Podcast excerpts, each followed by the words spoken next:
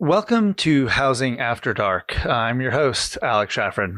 In today's episode, we feature one of the most important sectors in housing housing journalists. I think it's safe to say that most people, even semi grizzled academics turned housing professionals like yours truly, get much of their news and information about what's happening in housing through journalists. Many of us are also sources for journalists or work for organizations with comms teams trying to influence what gets written and recorded. There has also been a noticeable uptick in the quantity of housing journalism out there as more and more media outlets add housing coverage in the face of a growing housing crisis and what I'd like to believe is a growing interest in all things housing. So, what does this mean for housing journalists and for those of us who rely on journalists to make our housing ideas and stories and campaigns public? Today's conversation is with editor in chief Miriam Axel Lute and investigative journalist Shelby King from Shelterforce, a publication that I love, a place I've been honored to publish, and a site that has been holding it down in housing long before it became popular. Join me for a conversation on how they became housing journalists, on the state of the field, and what housing journalism needs to take housing reporting to the next level.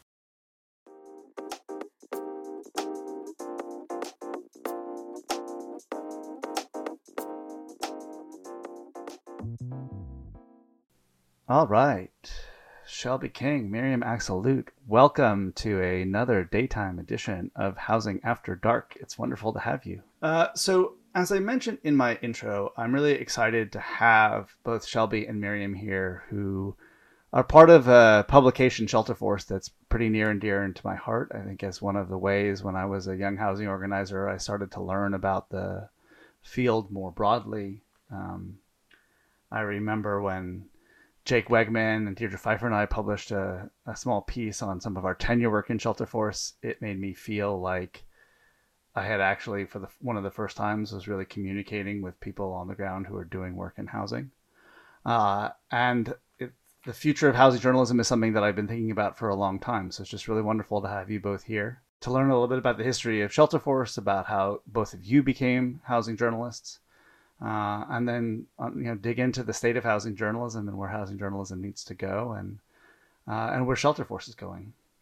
So Miriam, I thought maybe we'd start with you. Give us a little bit of an understanding in how Shelterforce became the only independent, non-academic uh, publication in the United States focusing exclusively on community development and housing and related issues. Sure, glad to. Well, Shelterforce has been around a long time. In 1975, there were some tenant organizers and legal aid lawyers in New Jersey who wanted to communicate with other tenant organizers around the country and find out what they were doing and how they were faring in their similar fights and share strategies and talk policy and have a way to communicate between them. And so I believe it was in a closet of the legal aid office was their first sort of official place. Um, the, the Shelterforce Collective found was formed in Pat Morrissey's living room to start putting out this publication.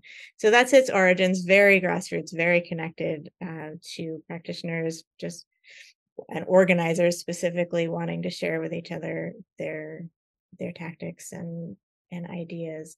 And as over the years, many of those folks uh, moved into developing affordable housing and working on community development and community planning and things uh, alongside of tenant organizing. The publication just grew along with them to encompass all of those ideas and all of those topics and really became something that was serving this broader set of fields that might be called community development or housing, um, affordable housing sector. And that has continued and brought us all the way up to the present. One of the things that we'll talk about coming up, and things I've always loved about Shelterforce is it's a place where you have professional journalists writing about housing who've learned about housing. You have professional housers that have learned enough about how to write to be able to share their ideas. Folks in between, we'll talk about Amanda uh, Abrams' great work and transforming from a professional houser to a, a top-notch professional freelance journalist. Miriam, how did how what was your path to to becoming a, a housing journalist? This is a a podcast about housing for housers, and we always like to get at people's own stories of how they got to this place. Yep. Well, my story is unconventional uh, in that uh, I so I came to this this world and and this set of causes starting from an interest in environmentalism, and that was my my focus in college. I was an environmental studies and biochemistry major, but I started. I had a seminar on the American city. It was the 90s it was the time when people were starting to talk about urban sprawl and there was a very strong cohort within the environmental studies program that i was a part of that was trying to push for more coverage of environmental justice that we used to joke that we spent a lot of time sitting in the back row raising our hands and saying but that doesn't affect everyone equally. That doesn't affect everyone equally and trying to bring uh, perspective of justice and inequality into the conversation and also to counter the anti-urbanism that was fairly rampant in environmentalism at the time.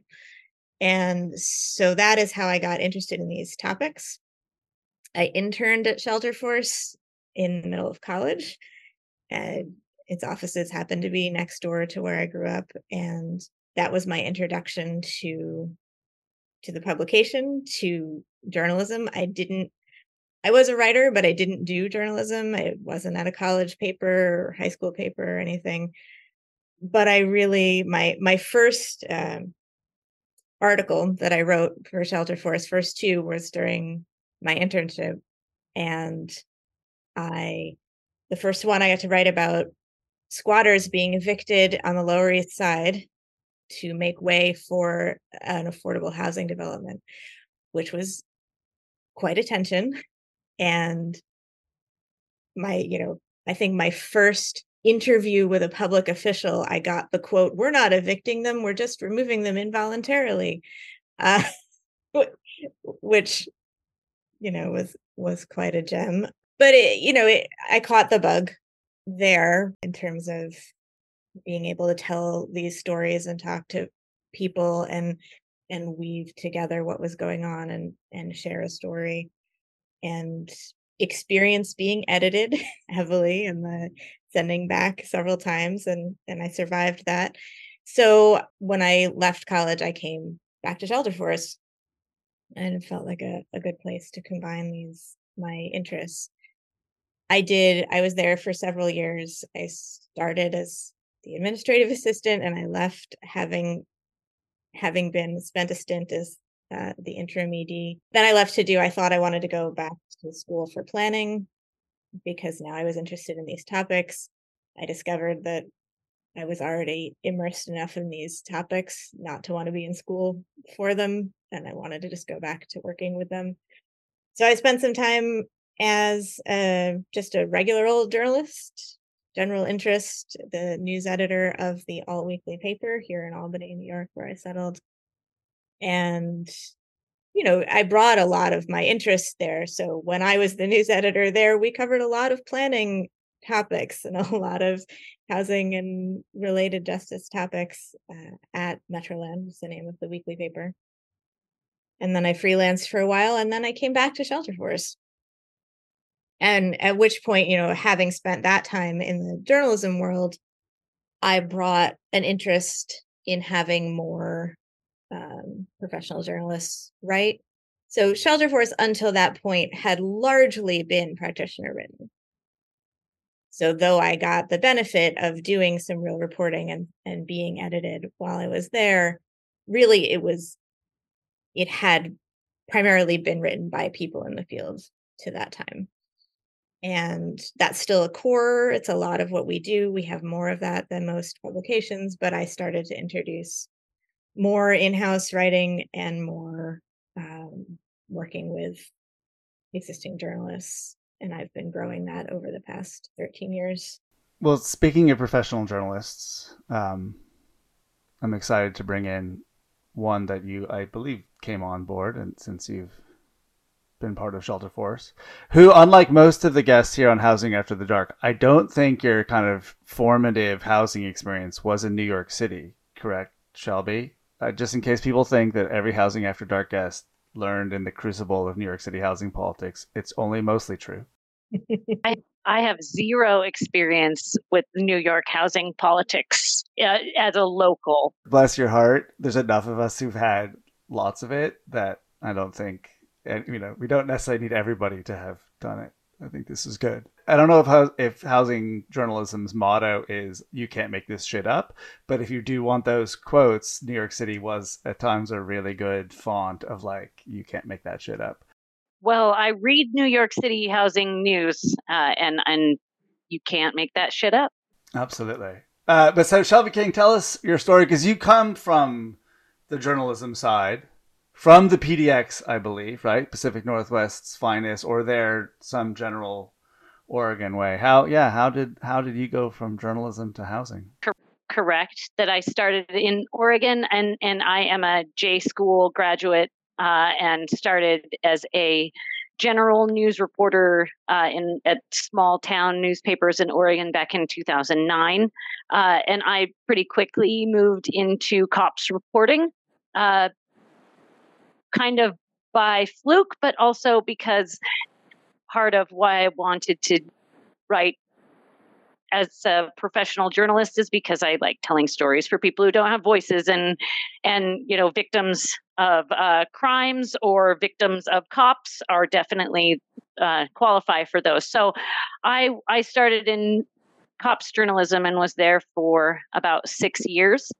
Um, I decided that it was a little it was a little trauma heavy for what I was looking for, and it was just time for me to kind of find a new beat.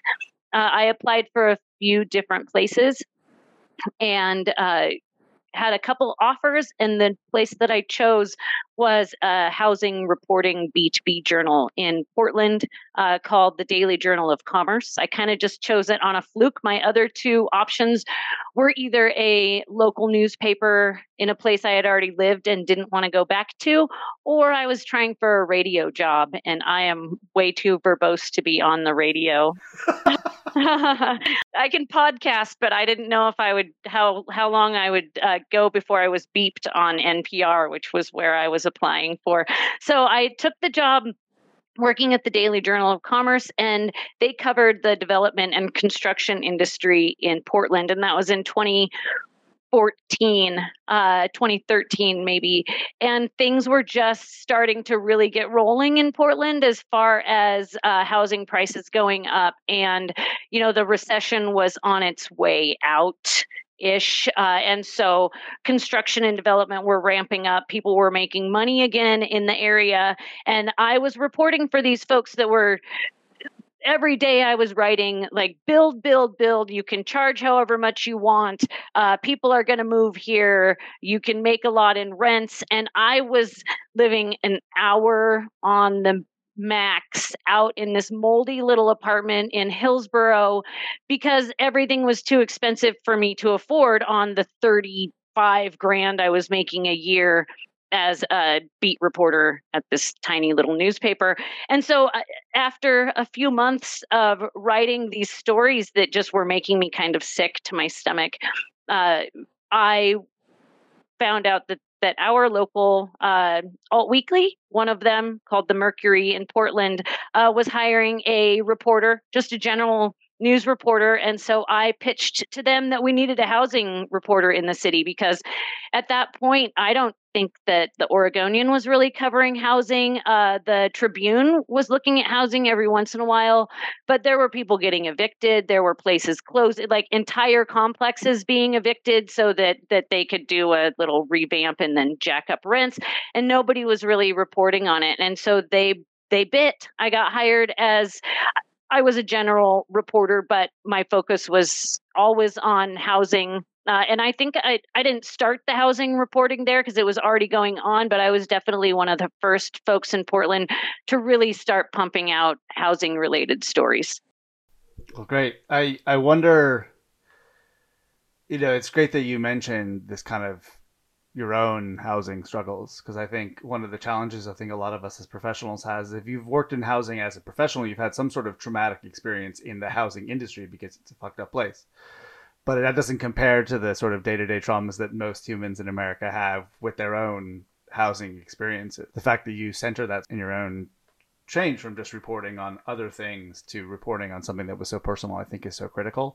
And I think is something that is driving a lot of the activists and a lot of the professionals that I start to meet, especially the younger generation who are sort of who see their own experience in housing uh, in this way, and I think are starting to to push, um, which is a bit of a difference. Again, I think we've had a lot of really good people in the housing industry that are very well housed. I'm now one of them, but who don't always have that personal experience of how traumatic the housing industry can be for so many folks. And I didn't even, I didn't even have it really all that bad. You know, I look white. I have a college education. I, you know, don't have a any like criminal record that would get uh, like I. It was striking to me how hard it was and how good I had it still. I mean, this is obviously all a period where Portland was never cheap, but it was not as crazy as it is now. That, yeah, that was it. Was in 2014. It was before it really started getting going the way that it is now. But yeah, it was. Uh, it people they have passed a lot of laws in Portland because of the activism that started around that time. Uh, and and got no cause eviction changed and and uh, rent reimbursement and things like that. And it was really all started, I think, because of the the reporting that was going on. But they, you know, one of the first people that I reported on at the time was a how uh, a business owner. She a, owned a bookstore, uh, and she had a developmentally disabled son who needed uh, really a like intensive care and she was priced out getting priced out all over the place and became an activist and got herself elected to city council. Like it, there was just a lot of movement in portland at that time uh, because things were going so crazy. So i want to talk about the kind of current state of housing journalism. So one of the motivating factors in in having you both on is that it it does feel nicely in many ways um, that there has been a pretty significant uptick in at least the quantity of housing journalism. Um, I also would say, in some case, in many cases, the quality or at least the dif- diversity of the types of who's writing. Uh, I'm thinking my friends at the KQED Housing Desk, which was created over the last few years based on some really great reporting that had been done earlier. Um, huge shout out to the KQED folks. Uh, you know, Cal Matters here in California has ramped up some of its housing coverage. You get folks like Liam Dillon at the LA Times who are emerging as like very important voices.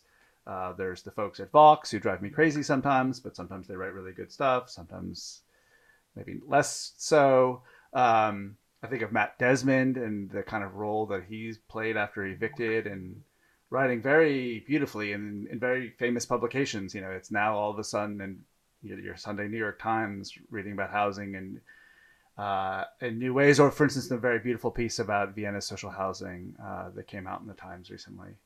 Uh, so it feel again, it feels like we're seeing more, but I'm very curious to sort of, you know, again, some diff- more diversity. But as as folks have been in this business for a while, Miriam in particular, you've been putting out quality housing journalism for a very long time over over many years that were uh, you know very different. How how do both of you see where we're at um, in terms of housing journalism? So you know, as you said, yeah, it's it's fascinating and wonderful to see how much attention housing is getting now because uh, when I started in this, it didn't it it barely got covered. So homelessness would get covered as a sort of social ill, um, but the and you saw the other end of you know high end real estate, but the middle there uh, really didn't get didn't get much coverage at all. You know, and it's unfortunate the reason, right, that there's a lot more coverage of it now is that it's a lot worse and it's affecting a lot more people. And so it's dawned on on everybody that it's something that that needs this level of coverage and there's interesting ownership corporate investors to investigate and things like that. But but it is nice to see as you said that there's a lot of a lot of uh, publications and and venues stations that are stepping up and doing some really good work.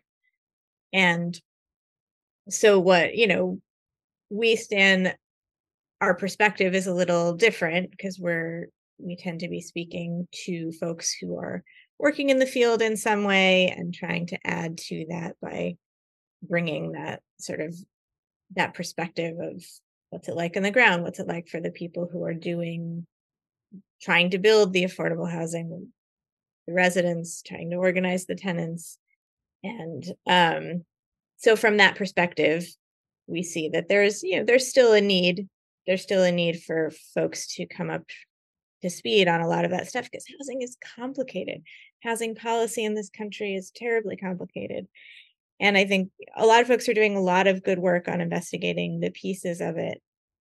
Um, there are some conventional wisdom that I would like to see more journalists question and get into more deeply. There's some sort of things that are taken for granted that may not be as clear as everybody thinks they are. Like, homeownership is a great way for building wealth for everybody uh, and it, that's a simple statement is is often put out there um, or you know we just need to build more and it's supply and demand and then prices will all go down again the things that have largish kernels of truth but are often presented as very simplistic and i would love to see um, some more engagement with the with the nuance that's out there as well as some more engagement with and taking seriously the solutions that are out there. And and I you know I'm very glad to have seen the the social housing piece that you mentioned the on Vienna in the New York Times because I think one of the things that's been a, such a long-standing lazy trope in housing journalism and just discourse in general is the whole our public housing failed because public housing is bad and building public housing just clearly doesn't work because it it went bad places here, which is obviously um, it is lazy and inaccurate, but very very deeply in the consciousness of most Americans. And so, you know, one of the things I would love to see in housing journalism is people taking aim at dismantling some of some of these underlying things that keep us from approaching solutions.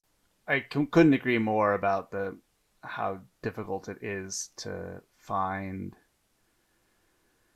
It's not nuance. It's more just sort of yeah. It just everything is still painted in these very kind of black and white ways, um, and I find often yeah not just simplistic but also um, very old fashioned. Often it's a it's um it, it sometimes feels like I'm reading more about housing than I ever have, but like I don't necessarily think that it's as innovative as it could be, or it's really sort of reflecting the innovation and different ways of thinking.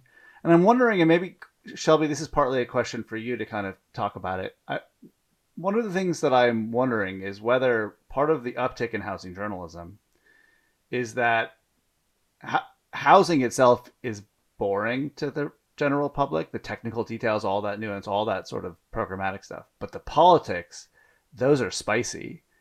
And I think what we get a lot of articles about, some of which are really quite good, Shelby, like for instance, your article about uh, equity folks and tenants' rights folks and YIMBYs and kind of can folks all get along, which has a brilliant quote by me, which is one of the reasons why it's my favorite, one of my favorite pieces to come out, obviously.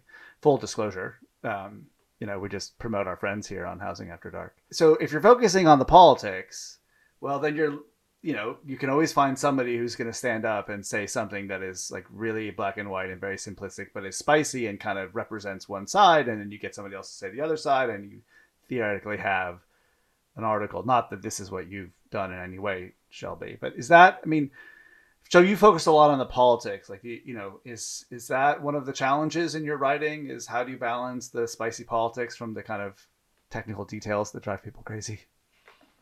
I think that not being boring is always a challenge uh, when writing about anything with as many numbers as housing has in it.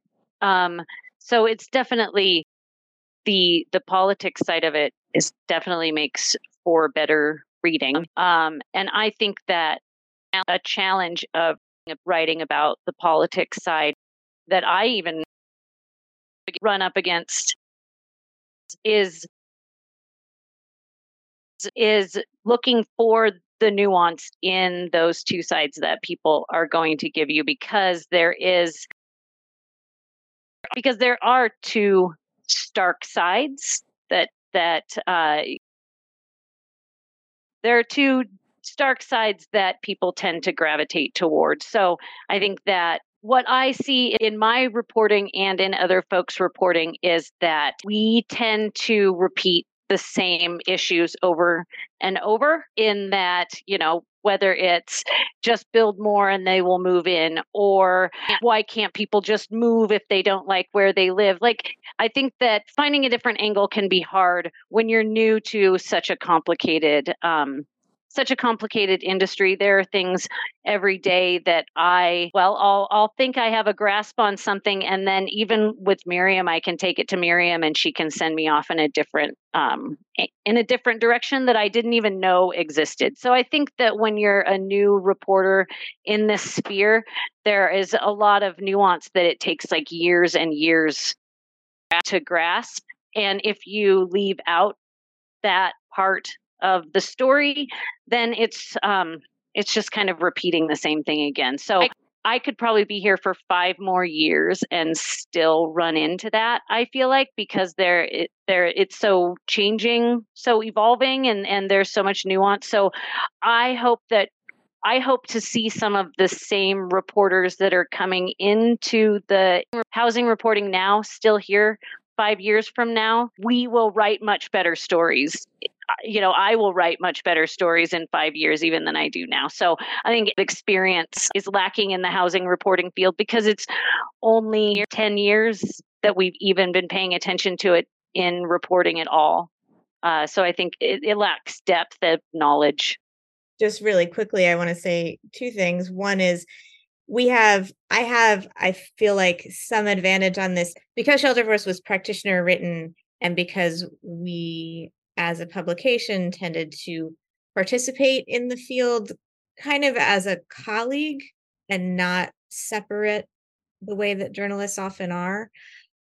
I, a lot of the people that I turn to as sources now, I first met in a way that was more like colleagues. And I've spent a lot of time developing those relationships in a way that I don't know exactly how to replicate in a regular journalism situation, but is extremely valuable to me in terms of having really understood the the goals and the struggles and the issues of the field, at least when we were talking about affordable housing developers and nonprofits and that sort of thing. And the other thing is, while I agree with everything that that Shelby said there and and your question, I also want to push back a little bit because one of the things about housing, and this is the same with all journalism, and it's and it's a struggle, is that we know some of the solutions. And the problem is not that we don't know the solutions, is that we don't have the political will to implement them. And so talking about the politics side of it is not always just because we want to seek more eyeballs or because it's easier. Um, it's often, it's actually often the thing that's being ignored and you know i like to say i was called by i spoke to fast company when mark zuckerberg was moving into wanting to fund housing at the beginning and they asked me what they were just doing an article about what could they fund and i said they should put their money in the same lobbyists that support the defense industry and have them go hard at the federal level on supporting actually funding housing in an appropriate way. That's not what they did, but I I hold to that comment. Wow. And, and that's a, I mean, it's a really great point. I mean, if you look at my work and my writing, I write about politics. I mean, I'm not a hardcore expert on any of the very specific details of so many aspects of housing. You won't find um, that level. I mostly do a lot of work trying to be political. You mentioned sources and really trying to develop sources. I mean, is that one of the challenges that you both face as housing journalists and that I mean that when you're going out there looking for quotes and looking for sources, are you hearing a, a lot of the sort of more fairly simplistic kind of approaches? Because I, I know that I hear it a lot in the field from practitioners. I just wrote a piece on kind of housing missing mirror, the sort of lack of self reflection at time between of those of us in the housing industry about what we're saying and how we're saying it and, and how we're portraying it. Yeah, I don't, I, I, for me, I feel like you as journalists are kind of up against it. I love housers, but I meet more housers with very s- simplistic approaches to housing compared to the folks who really sort of try can see the nuances and can see some of like have that self reflection and see what they how we've been doing things and can say okay maybe we need to shift gears a little bit or it's not quite so black and white or it's not quite so simple. Is it? I, don't think it's all on housing journalists, or, or is it? I think uh, a new thing, having only come into the field uh, seven or so years ago, uh, or having only been writing about housing for that long, it seems to me uh, that the interest in housing has increased so quickly that some of the folks who we are approaching for stories now realize that there's so much more on the table now than there was a few years ago that there that that the things that they say may have some effect. Uh, and so i sometimes think that it can be difficult to difficult to get folks not to say the kind of repeated policy answers because uh, they're nervous about how much is at stake right now. Yeah, I I agree. I I have I would say that I've known a lot of pretty reflective folks in the field, but often those reflections involve things that for various reasons for their day-to-day work it's difficult for them to go on the record about. Mm. Yeah. No, it makes a lot of sense. It's really hard and I I I know it uh, often sort of I have a lot of privilege in my kind of bizarro career um, to be able to say what I think. I mean, some of that is hard fought, and and I've made a lot. You know, there's things I've given up to be able to do that. Um, but yeah, a lot of people do not have that. Um, you know, people often think that greed greed is certainly and money is certainly a big driver in housing but i think self-preservation is the biggest driver of it's the one thing we all have in common is we mostly need to be able to keep our jobs uh, and that's just life in the current version of america uh, so i want to go back to this kind of question of uh, we had talked a little bit about or hinted at uh, around kind of this kind of pipeline for housing journalists what i, I want to make sure that we kind of end on what are the support structures and changes that are necessary to to support housing journalism, quality housing journalism, whether it's making housing journalism better, uh, whether it's making it easier and be- more appealing to be a housing journalist, whether it's finding ways to help housers become journalists or journalists to really learn housing.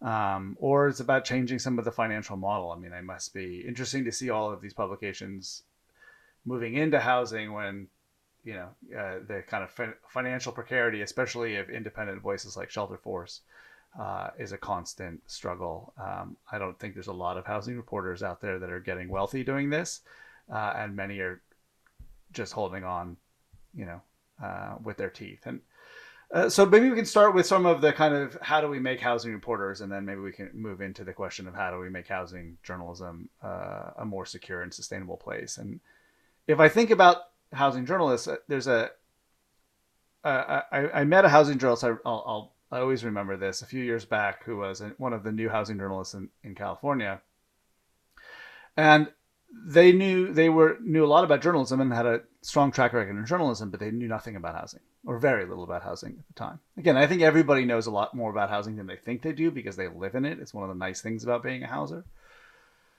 But I spent hours on the phone with them talking and going through, and it was as much being a, a doing some coaching and training and teaching as it was uh, being a source. And soon after, I talked to a lot of friends in the business and realized that, that everybody had done the same thing. That essentially, like we in the housing community had helped this person learn housing. And then they subsequently went on to write uh, many interesting and important pieces in, in, in California. Uh, but that struck me as a very kind of odd thing. I'm just curious about how you see. I mean, Shelby, you managed to learn housing on the job as a journalist. Miriam, you kind of came from a more of a houser, or at least had some experience. But how do we improve the system for helping you know people become housing journalists? Whether it's helping housers learn the journalism, or help, or finding ways that uh, to help journalists who are really interested in housing really learn all of that technical stuff that you need to learn and build that Rolodex that you really need to be successful. I don't have a you know a whole package of how it should happen but i think that your story points in a good direction for the field which is that i think they the, the housing field needs to step up if and see if they can have those relationships even when the reporter doesn't reach out like the one that you did. And i think about what i said earlier about how my participation in the field led to these relationships and this perspective. And I would like to suggest that comms people in the housing world think less transactionally and more like potential mentors so that if someone if a journalist is interested in coming to your conference don't demand that they write a story about your conference in order to get a press pass. I think you should do everything you can to get them there and help them find the not just help them find folks they could interview, but help them find the things that are going to give them the background to write the better stories that you want them to write. And anybody who's in a position to do that in any way, um, if it would be helpful in developing the, the background. And we have, you know, whether it's a webinar or or an event, it doesn't have to be a whole conference, but there's a lot of a lot of stuff that we do that would be useful to journalists and you know speaking as as a journalist sometimes um if you're invited into a space without a direct expectation it provides better learning I mean, amen. As somebody who is an inveterate conference organizer, the stuff that we talk about at the conference and the things that that's going to lead to are what matters, not the conference itself. Um, and yeah, it makes a ton of sense. What about you, Shelby? I mean, are, are there things that you wish you had available to you as a junior housing journalist that would have made it easier or better? Um, that you think that we could, you know, things that perhaps some of us in the education space or in the journalism space could help make happen? Obviously, having better access or, or better information about um, terms and the acronyms and the uh, past history uh, would have helped, but but I also think that just comes with experience. So I think that in order to get people into housing journalism and keep them in housing jur- journalism so that they'll take the time to get that depth that they need, uh, you know, I mean, pay your journalists better. Uh, but not you, Miriam. I mean, in general. Uh, but on top of that, I think that if you've heard of the Marshall Project, uh, they talk to people in prison a lot. I think that housing journalism could benefit big housing, mainstream housing journalism uh, could benefit from talking less about the folks that they're trying to help and letting those folks tell the story more participate more in what is being covered and how. Um, i also think you know going back to us being an independent uh, organization and that that means that we are not a voice for any particular uh, organization maybe there should be someone who is a journalist for one of the GSAs, maybe. Maybe there needs to be a journalist, I guess, that is uh, that that has access to the inner workings of some of these organizations, and that maybe could um, get get information that that the other journalists don't have access to. So I guess I'm just um, promoting the idea that independent is great, but if we could get some some influential organizations into telling housing stories, we'd be at the federal level already. Yeah, it's interesting. I mean, I always wonder how how much people really want to know how the sausage gets made.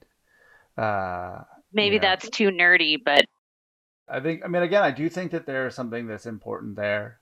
Um, it's fun. It's interesting that you mentioned the sort of acronym and the jargon challenge. I mean, to me, this we the, uh, it's a huge challenge for professionals and for activists and for everybody alike. It makes um, housing a bit impenetrable to folks. I think some of that is on us as housers to to, to make this less so.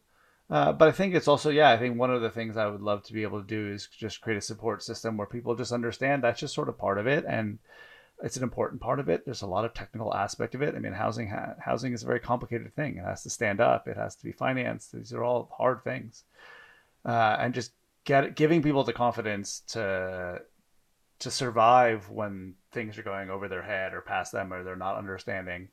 Uh, I've been doing this for a really long time, and I hear new things all the time that I don't understand. But I'm just more comfortable with my ability to play catch up. Um, and I think that's a really hard thing uh, that folks. But again, it's something that I think housers and journalists both have in common in this space. But so you mentioned, I, I think we, we talked a little bit also about other types of resources and support. So as a kind of final area, you know, what for for housing journalism to continue, let's just call it an ascendancy, ascendancy and for it to stay quality and support independent voices like Shelterforce, what are the kinds of things that you all need structurally, other than obviously like a boatload of money would be really nice? But are there ways that you all think that housing journalism and housing journalists, therefore, could be better supported in our current moment? I think as a journalist, a thing that has been encouraging that I think should continue is uh, in 2009 when I started in news newsrooms did not collaborate at all, at least not the small ones. And we were very, we guarded the information that we had. Uh, and we, you know, looked for scoops to scoop other people. And I think that that, um, with the the way news has evolved and the news deserts that are out there and the lack of local news, I think that collaboration between newsrooms and more channels like INN to to be able to collaborate uh, are would really help gain influence and reach and could make a, a big um, dent in the news deserts that are out there. What about for you, Miriam? Plus one to what Shelby just said. The you know the Institute for Nonprofit News is doing great work on that front. Um, this is going to apply for all journalists, but you know more transparency from all the folks who are doing this um, uh, particularly you know the government agencies the changes changes that you know we've written about that need to be made about making it easier to know who owns property and those sorts of things just sort of things that advance the ability of anyone but particularly journalists to know what's going on. They're particularly crucial in housing because housing is particularly opaque, as you said, and very basic things like who owns what is extremely hard to find. Coordinated rent, you know, good data on actually what the changes in rent are, things like that. It's it's all pretty scattershot, which makes which makes housing journalists work a lot harder. Couldn't agree more. Um, it's one of the reasons why I've grown more and more interested in this kind of data infrastructure stuff that creates some of that transparency. Folks who are interested can read more about that uh, on my Substack. Uh, I really just appreciate both of you taking the time to join us. I feel like we didn't get into so many other aspects of this that we could do another one on. For instance, one of the big questions for me is is also the issue of local journalism. I think we're seeing a lot of really great stuff coming out in national publications and broader world, and I think it's really helpful for people to understand bigger possibilities and bigger things. But so much of housing is so local, uh, and as local journalism has been so impacted, can you ever, you know, replicate those kinds of smaller stories that are really important for us to understand? And I just wanted, to, as a final note, just really appreciate Miriam what you said about kind of how housers can approach journalists when it comes to gatherings and conferences. And I, I even, if it's okay with you, kind of want to extend that a little bit and and to really get housers to think of housing journalists as a really essential part of our community, no more or less essential than people who work in housing finance or housing construction or housing policy. Um, and this is partly a, a double edged sword. Is that I want that full embrace. I think partly because I think it's important that we as housers can then hold housing journalists and everybody else uh, accountable for that. I mean, housing journalists, certain ones I can think of, for instance, have become quite influential. They are arguably the most influential public intellectuals in the United States on housing, are now all journalists. Uh, and sometimes they are just quite wrong. Uh, and they've been studying it and met so many experts over the years that they have felt that confident enough to put themselves as experts. Uh, and that's great. And I'm just going to hold them accountable and just essentially consider them to be kind of key actors. And actually, this is something that I love. I don't consider myself a journalist.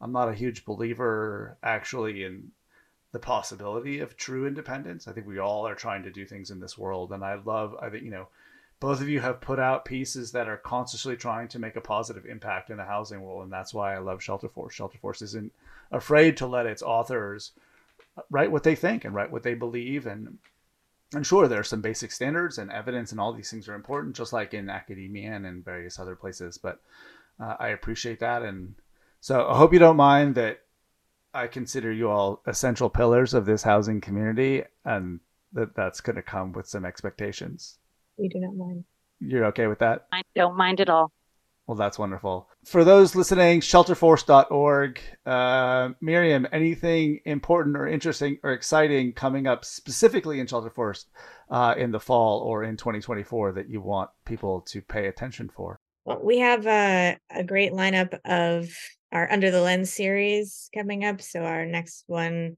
we're just wrapping up one on disability and housing justice. We're going to be next taking a deep dive into the low income housing tax credit. So, speaking of things that is challenging to make simple and interesting, and yet is on a lot of people's minds, that will be interesting. And next year, we're going to be looking at the community development field. We're going to be doing some look into climate, obviously, and housing and education. So, well, I'm excited. Anything about LIHTC that really brings out a lot of, there's a lot of feelings there uh, for a system that is very important and very large and definitely needs to be reformed. So I'm very excited about that.